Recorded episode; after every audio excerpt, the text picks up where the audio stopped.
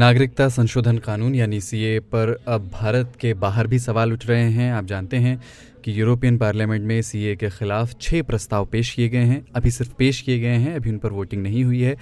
यूरोपीय संसद में कुल 751 सदस्य हैं, जिनमें से 626 सदस्य इन प्रस्तावों के पक्ष में हैं। 3 दिन बाद इन प्रस्तावों पर वोटिंग भी होनी है। इन प्रस्तावों में कहा गया है कि सीए से बड़ी संख्या में लोग स्टेटलेस यानी देशविहीन हो जाएंगे। यूरोपियन पार्लियामेंट में इन प्रस्तावों के आने का और अगर वो पास हो जाते हैं तो उनके पास हो जाने का भारत के लिए कूटनीतिक स्तर पर, अंतर्राष्ट्रीय स्तर पर क्या असर होगा, ये सब चीज़ें समझने के लिए हमारे साथ हैं इंडिया टुडे की विदेश मामलों की संपादक गीता मोहन। बहुत बहुत स्वागत आपका। पहले यही कि जो यूरोपियन पार्लियामेंट में प्रपोजल्स आए हैं, 6 प्रपोजल्स, उसके बाद ताज़ा अपडेट अभी क्या है?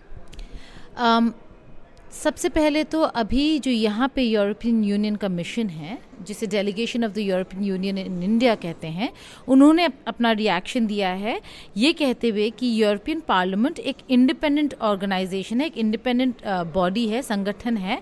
जो वहाँ पर होता है it reflects only on what the members over there think. तो जो टेक्स्ट है अभी ये टेक्स्ट फॉर्म में ही है, ये ड्राफ्ट रेजोल्यूशन, और पॉलिटिकल ग्रुप्स हैं, जो 6 पॉलिटिकल ग्रुप्स जिनकी हम बात कर रहे हैं, वो पॉलिटिकल ग्रुप्स ने अपने ये रेजोल्यूशंस मूव किए हैं यूरोपियन पार्लियामेंट में। लेकिन यूरोपियन पार्लियामेंट बस एक विंग है यूरोपियन यूनियन का, यूरोपियन यूनियन ज़्यादा बड़ा है और ऐसा कोई रेजोल्यूशन नहीं है जो पास होने पर भी इम्प्लीमेंट होना ज़रूरी, बाइंडिंग नहीं होगा यूरोपियन यूनियन पे। तो ये अभी अभी यूरोपियन यूनियन का टेक है यूरोपियन पार्लियामेंट में जो हो रहा है उस पर। लेकिन ये पहला ऐसा मूव है यूरोपियन यूनियन में जो सीएए के ख़िलाफ़ है। इससे पहले हमने रेजोल्यूशंस देखे थे पिछले साल जो कश्मीर पर था। ये जो 6 रेजोल्यूशंस है बड़े स्पेसिफिकली सिटीजनशिप अमेंडमेंट एक्ट पर है, जिनमें अगर आप ड्राफ्ट देखेंगे तो ड्राफ्ट में कश्मीर को भी मेंशन किया गया है। एक हेडलाइन चलती है मेजर डिप्लोमेटिक बैकलैश, इसको कह सकते हैं? कहीं ना कहीं डिप्लोमेटिक बैकलैश ज़रूर है, क्योंकि अगर आप देखें तो यूरोपियन यूनियन के मेंबर्स आए थे यहाँ पर और वो कश्मीर गए थे, उनको कश्मीर में लोगों से मिलवाया गया था, प्राइवेट विजिट कह रहे थे उसे, लेकिन फिर भी गए ज़रूर थे। कुछ मेंबर्स ने मना भी कर दिया था ये कहते हुए क्योंकि आप वहाँ ले जाना चाह रहे हैं जहाँ आप ले जाएंगे, पर हमें इंडिपेंडेंटली आप जाने की इजाज़त। गाइडेड टूर, कुछ लोगों ने इसे गाइडेड टूर कहा था और नहीं गए थे। तो ऐसे काफ़ी सारे एमपीज़ हैं, एमईपीज़ जिन्हें कहते हैं members of the European parliament, ऐसे काफ़ी सारे एमईपीज़ हैं जो शायद अभी जो सेकेंड राउंड होने वाला है टूर का, पहला ऑफिशियल राउंड जो था जिसमें यूरोपियन मेंबर्स नहीं गए थे, बाकी सारे डिप्लोमेट्स गए थे, यूएस के एम्बेसडर भी गए थे, जो दूसरा राउंड है उसमें सोच रहे थे यूरोपियन यूनियन को भी ले जाने में। तो वो लोग यही कह रहे हैं कि आप ये गाइडेड ना रखें, हमें अलाउ करें ज़्यादा लोगों से बात करने की। 626 मेंबर्स, जो 6 रेजोल्यूशन पास हुए हैं उसमें 6 पॉलिटिकल ग्रुप्स हैं यूरोपियन पार्लियामेंट के। 751 में से 626 मेंबर्स हैं जो इन रेजोल्यूशंस को बैक कर रहे हैं, क्योंकि उनका पॉलिटिकल ग्रुप के तरफ से ये गया है। लेकिन ये देखना होगा कि जब 30 तारीख को ये 29 जनवरी में डिबेट और डिस्कशन होगा, लेकिन देखना ये होगा जब 30 को वोटिंग होगा, क्या हर एक मेंबर अपने पॉलिटिकल ग्रुप के साथ खड़ा होगा या फिर कहीं ना कहीं इंडिया अपनी डिप्लोमेसी के थ्रू नंबर्स कम कर सके और मैनेज करने की करे भी तो कितना मैनेज करेंगे। 626 बहुत बड़ा नंबर होता है। अगर ये पास हो जाता है आगे के प्रोसेस में, मान लीजिए ये पास हो जाता है, तो उसके बाद क्या हो सकता है, उसके रिपरकशंस क्या हो सकते हैं? अगर ये पास होता है तो ये एक ओपिनियन ही है, एक इंटरनेशनल कम्युनिटी, एक समुदाय का ओपिनियन है वो।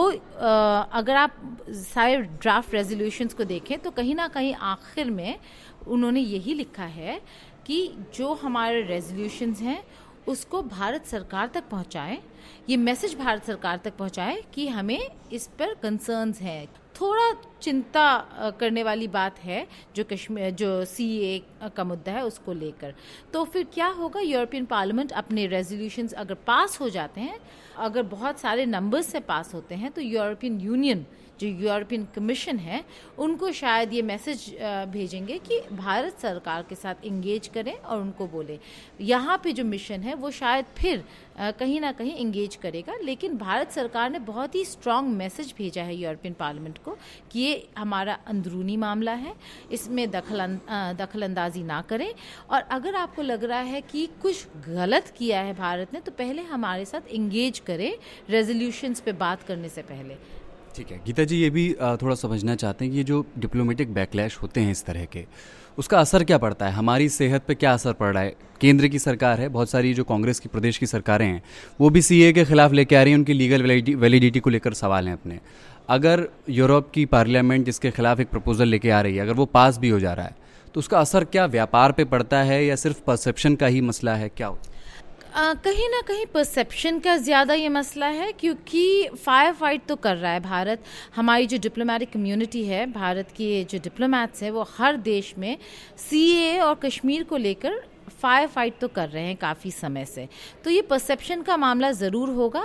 लेकिन कहीं ना कहीं अगर इम्पैक्ट देखें तो यूरोपियन यूनियन के साथ भारत के जो संबंध हैं उस पर कहीं ना कहीं इम्पैक्ट ज़रूर पड़ेगा कि आप हमारी बात सुन नहीं रहे हैं, आप हमें समझ नहीं रहे हैं और आप हमें इंगेज नहीं कर रहे हैं। पहले इंगेज करिए, समझिए, हमारे साथ जाके कश्मीर देखिए, हमारे साथ बैठ के सीए का मुद्दा समझिए, माइनॉरिटी प्रोसिक्यूशन किसे कहते हैं और क्यों हम इन समुदाय को ऐड कर रहे हैं। ये भारत के अकॉर्डिंग टू इंडिया ये इंक्लूजनरी है, हम कुछ समुदाय को इन तीन देशों से इंक्लूड करते हैं। मेरा सवाल यही था कि इंडियन गवर्नमेंट का नैरेटिव ये है देश में भी और बाहर भी कि हम बाहर के लोगों को अपने यहाँ नागरिकता दे रहे हैं, जो आधुनिक प्रो ह्यूमन राइट अप्रोच होती है हम उस हिसाब से चल रहे हैं, लेकिन इंटरनेशनल लेवल पे क्या ये नैरेटिव सेट नहीं हो पा रहा है? इसलिए नहीं हो पा रहा है क्योंकि जिसको आप इंक्लूशनरी बोल रहे हैं कि 2014 तक जितने हिंदू, मुस्लिम, पारसी, सिख आए हैं, जो 6 समुदाय गिन के उस सीए में डाला है, उसमें एक समुदाय काफ़ी कंस्पिक्यूसली एब्सेंट है और उस समुदाय को लेकर ही इंटरनेशनल कम्युनिटी कह रहा है कि आप एक्सक्लूजनरी हैं, आप इंक्लूजनरी नहीं हैं। अगर आप इंक्लूजनरी होते तो आपने किसी समुदाय को ना एक्सक्लूड किया होता और ना ही आपको किसी समुदाय के नाम देने की ज़रूरत है। Minority prosecution on religious grounds कहीं पे भी हो सकता है और एक्ट में परसिक्यूशन शब्द का मेंशन भी नहीं है उन्होंने, सिर्फ बिल्कुल। एक सवाल मेरा यूरोप के इमिग्रेंट प्रॉब्लम को लेकर भी है। यूरोप भी बहुत टाइम से शरणार्थियों की समस्या से जूझ रहा है और उनका स्टैंड भी बहुत अलग अलग रहा है देशों का। हमें याद है जब इटली में वो मैत्तियो सल्विनी जब होम मिनिस्टर हुआ करते थे, उन्होंने जहाज़ लौटा दिया था। खुद ही यूरोप में बहुत डिफरेंसेस रहे हैं कि इमिग्रेंट्स को बिल्कुल राइट विंग सरकार, तो वो खुद ही मतलब क्या उनके अंदर भी जो कॉन्ट्रडिक्शंस हैं अपनी, तो यूरोप को एक प्रपोजल पहले तो अपने लिए लाना चाहिए। ऑन द अदर हैंड अगर आप देखें यूरोपियन यूनियन और यूरोपियन पार्लियामेंट उन गवर्नमेंट्स के अगेंस्ट भी रेजोल्यूशंस लाता है या मुद्दे उठाता है कि आप इतने एक्सक्लूजनरी हो नहीं सकते हैं, ये ह्यूमन राइट्स अब्यूज़ है। European parliament is in a larger context human rights के मुद्दों को अगर देखें तो वो यूरोपियन कंट्रीज़ को भी के अगेंस्ट भी रेजोल्यूशंस लाता है या ऐसे ही सारे मुद्दों को उठा के बात करता है और डिस्कशंस करता है।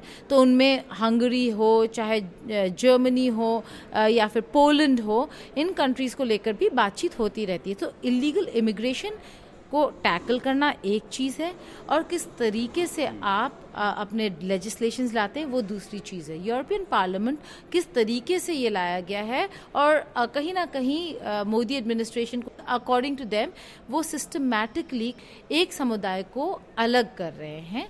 ये यूरोपियन यूनियन का या यूरोपियन पार्लियामेंट के समझ से ये निकल के आ रहा है। लेकिन क्या भारत ये कर रहा है, क्या भारत के मोटिव्स ये हैं, उसको जानने के लिए यूरोपियन यूनियन या यूरोपियन पार्लियामेंट के मेंबर्स जो हैं उनको इंगेज ज़रूर करना चाहिए था रेजोल्यूशंस आगे लाने से पहले।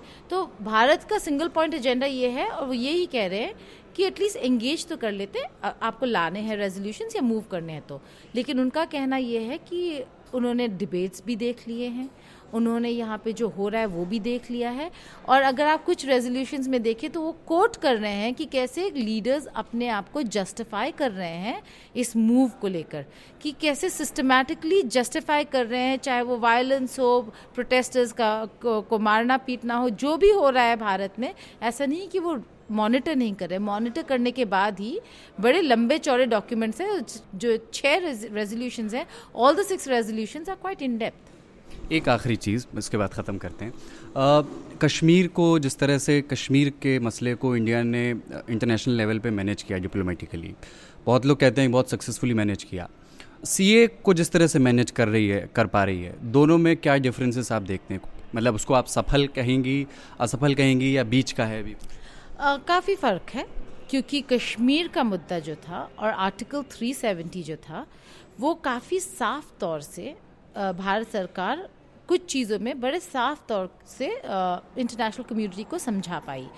वो मुद्दे क्या थे कि आर्टिकल 370 इंडिया पाकिस्तान बनने के बाद आया, तो पाकिस्तान को ऑब्जेक्शन रेज़ करने का हक ही नहीं है, क्योंकि जब बना था तब आपने अगर कुछ बोला नहीं तो हटाने वक्त आपको बोलने का हक नहीं है, तो पाकिस्तान को तो आप परे करें।